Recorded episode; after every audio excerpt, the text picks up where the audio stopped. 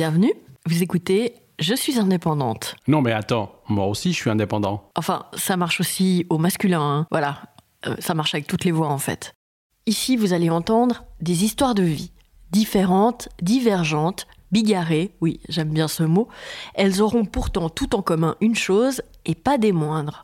Aucune des personnes que vous entendrez ici n'est salariée. Chacune viendra avec son lot de joie, de doutes, d'enthousiasme, de petites réussites ou de grands échecs. Enfin, ce sera peut-être le contraire, des grandes réussites, des petits échecs. Tout est possible, le monde est fluide et celui du travail n'y échappe pas. Ce podcast que vous écoutez est né d'un cri.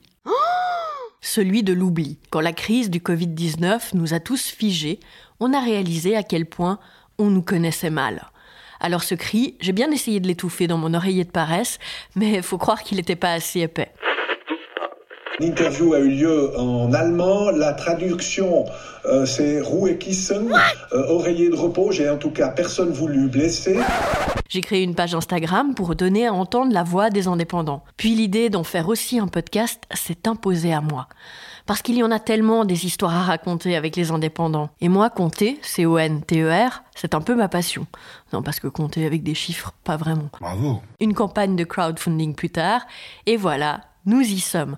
Alors je profite de cet épisode pour remercier ici, avec une infinie gratitude, toutes celles et tous ceux qui ont soutenu ce projet. À partir du 20 mai, chaque semaine, un nouvel épisode vous sera proposé.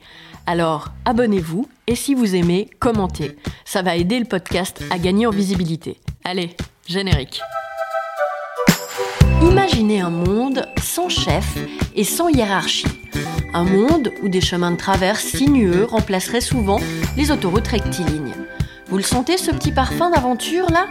Il hume le risque et l'excitation. Il ouvre le champ des possibles. Imaginez enfin que dans ce monde, travailler pourrait être un synonyme d'aimer. Une utopie? Eh bien non. Bienvenue dans l'univers des indépendants.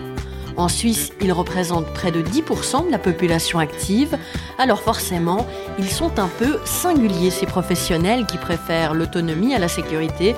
C'est passionné, c'est créatif, c'est audacieux surtout. Je m'appelle Laetitia Vider, je suis journaliste et pour toutes les raisons que je viens de citer, je suis indépendante. Je tends le micro à mes pairs, alors ouvrez vos oreilles.